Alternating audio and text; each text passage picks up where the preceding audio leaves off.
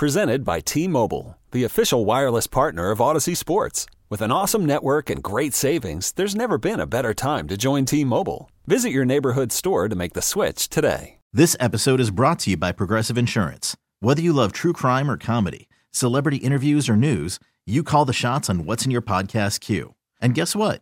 Now you can call them on your auto insurance too with the Name Your Price tool from Progressive.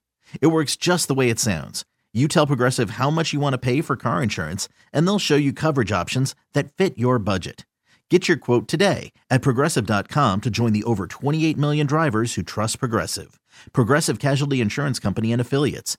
Price and coverage match limited by state law. Obviously, uh, it's it's heating up everywhere. I mean, you know, I mean, Yeah. Lincoln Riley goes to USC, and the coach is named within three hours of that. And uh, wow, now now we see Notre Dame may need a coach because they're going to lose their coach to uh, LSU. And uh, what a carousel, huh? And you're right in the middle of this carousel because you don't know which way who's coming in or who's going out.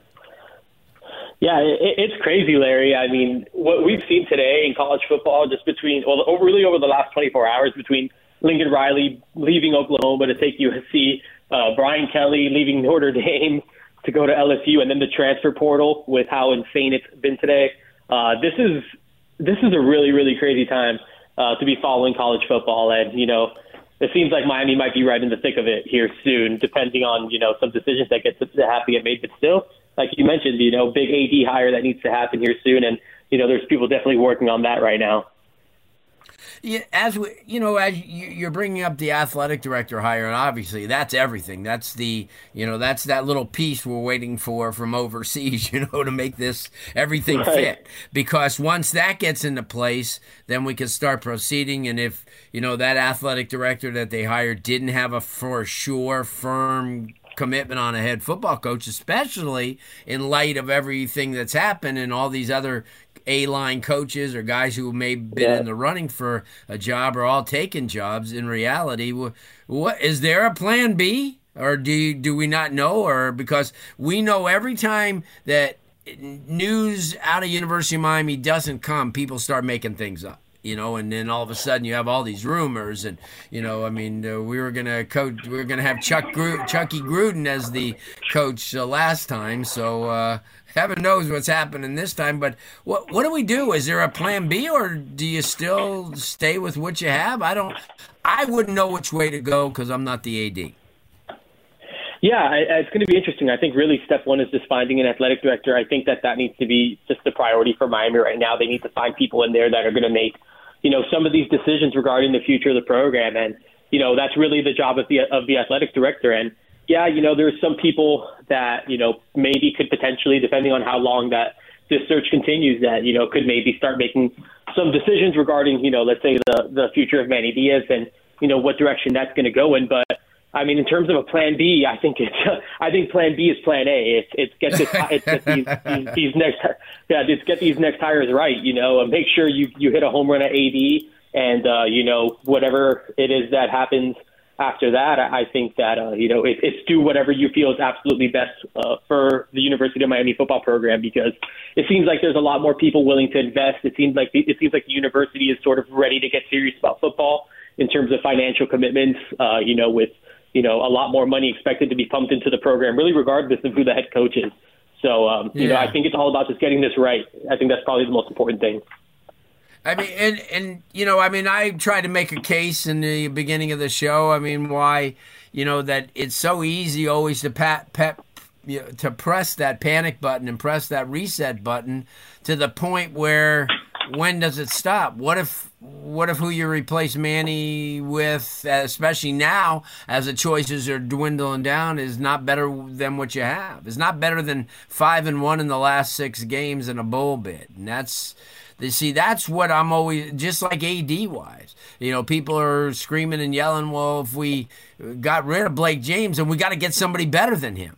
If you get somebody Right. who's equal, or then what good is it? That's why I'm trying to say that you know you say, especially at a, a place like Miami, Gabby, where they're fundraising just to stay alive, and now you're fundraising just to pay off you know coaches contracts. And and uh, you know obviously you love to give a, a, hefty contract to a coach but at the same time there's got to be a way that you're going to have to fulfill a lot more than just a year or two and have to eat three years of these contracts because this is this is just going to kill the school because you know I mean it's a it's a private school that relies on uh, a lot of fundraising and that's what the AD has to do. Talk about that yeah, I mean, I think that's why it's so. I think that's why it's so important to get this next one right because of these cycles that you're sort of talking about. How it seems like every three or four years we're having this conversation regarding Miami football, and you know, and I think just that I think that's a huge part of this is, is finding someone better, and I think that that's why you haven't seen Miami make a move,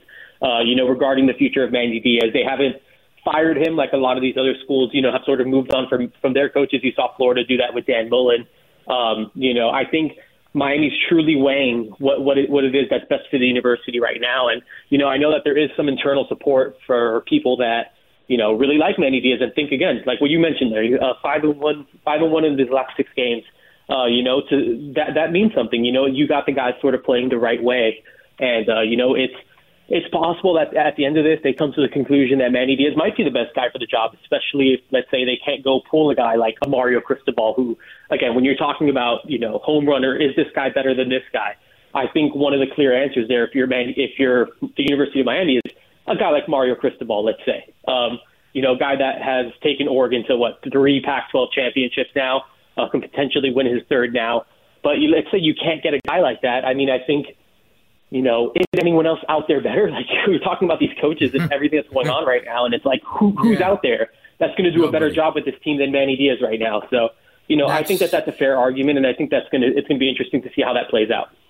Yeah, I mean, I, 100%. Gabby Urrutia joining us, 24 7 Sports. He covers the Canes and does it extremely well. And your big thing is recruiting as well. And uh, now you're seeing right. that.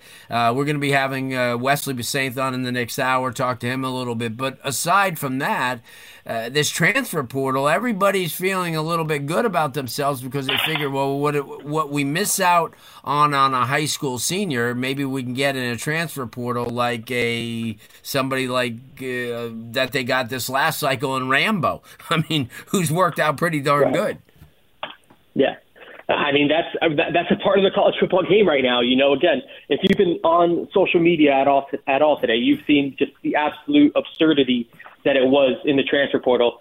And you know, it, it's just the way the game is going to sort of start trending, especially again with you see you've seen a bunch of guys transfer from announce that they're going to transfer from Oklahoma with the with the departure of Lincoln of Lincoln Riley. There's an out for these kids now. You know, if these kids are are put in a bad situation or feel like they you know want to move spots, they have the freedom to do so one time penalty free, where they can just be immediately eligible. So you know, Miami's really been one of the more successful programs in terms of the transfer portal when you consider, you know, D'Eriq King and Jaelan Phillips and Quincy Roche, Charleston Rambo. Yeah. I mean, there's plenty of examples of guys that Miami's been able, in ways that, you know, Miami's been able to utilize the transfer portal that has helped them elevate the program and elevate the team on a year to year basis. So, yeah, you know, the high school recruiting, recruiting is still super important when you can get those, you know, t- tip of the top guys. But where I really think it hurts is sort of like that, that middle sort of I, I guess sort of like the middle class of a recruiting class.